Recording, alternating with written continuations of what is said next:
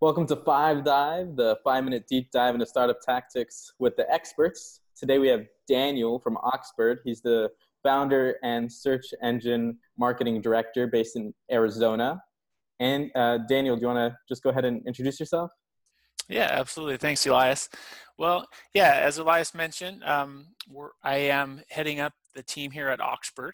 Um, we we're in our third year of operations. A um, just a quick background: I started managing PPC uh, via AdWords uh, about 10 years ago for a, a Los Angeles-based business, and I went from that company to into a digital agency where I was managing uh, AdWords accounts for you know from went from managing it from one company to several industries.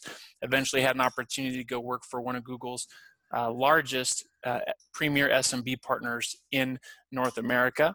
And then I resigned from there uh, just over two years ago to, to do what I'm doing now, which is um, providing uh, search engine marketing for, to uh, digital agencies uh, at, at wholesale um, so that they can have a scalable um, option for, for this side of their business.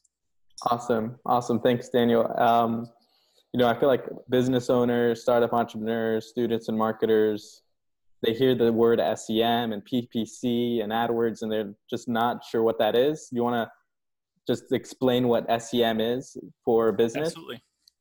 Yeah, and it is. I think it is helpful because you know if you look at the landscape of even the naming conventions of the digital landscape, it's it has kind of morphed, right? I mean, it used to be um, you know that search engine marketing really at one point encompassed all things related to um, yeah, to ranking a site um, so you know driving traffic organically driving it through paid but now you know typically sem is thought of uh, as one subcategory in search marketing because search marketing is your big umbrella term and then under that you've got sem and seo so uh, search engine marketing uh, referring to really the, the paid side of traffic to a website.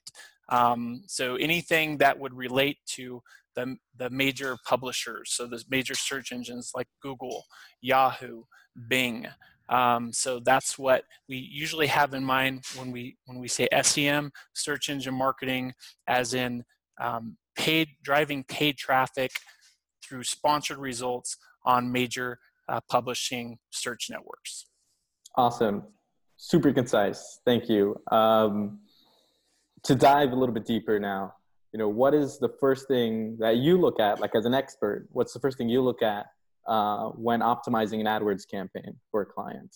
Yeah, I like that. So, um, and in fact, we that's one of the um, uh, kind of value propositions that we offer to our our agency partners is we will do free audits. So it's not uncommon for us to actually get into an account, um, you know, numerous accounts in a given week. And so the first place I go to, and I, and I think I can say this uh, for our entire team, is account structure. Um, so what I find is that a lot of accounts are kind of thrown together. Okay. Um, and so the, the classic example is you go into an ad group and you find let you 20 30 40 keywords even 10 to, to me is excessive um, uh, what's interesting because according to google's best practices google suggests that you have no more than 20 keywords in an ad group but in reality when you think about keywords they need to be uh, you can have 10 keywords that are related to one another so, so they are relevant to one another but there's enough distinction between those keywords that they should merit their own ad group. They should have their own ad copy. You know, so for example, if you had, let's take a plumber because everyone knows what a plumber is. It's, it's, I think it's, uh, you know, kind of a ubiquitous term. Uh, yeah. So you could have plumbing services, plumbing contractor, plumbing company, right? And those those three are very related, to, very you know, very relevant to one another. But they're they have distinctions as well. Contractor and company and services are really uh, kind of merit their own ad copy. So if I have someone searching for plumbing services, I don't want them to see an ad that speaks to plumbing contractor. So we simply want to segment out those keywords into their own ad groups so that each of those ad sets can have a level of keyword density that increases the level the, the, the level of relevance between keyword and ad that in turn you know increases click-through rates quality scores and ultimately brings your um, cost per lead down to positively influence ROI. Awesome. Daniel, thanks so much. That's five minutes. Everybody will uh, stay tuned for tomorrow's episode.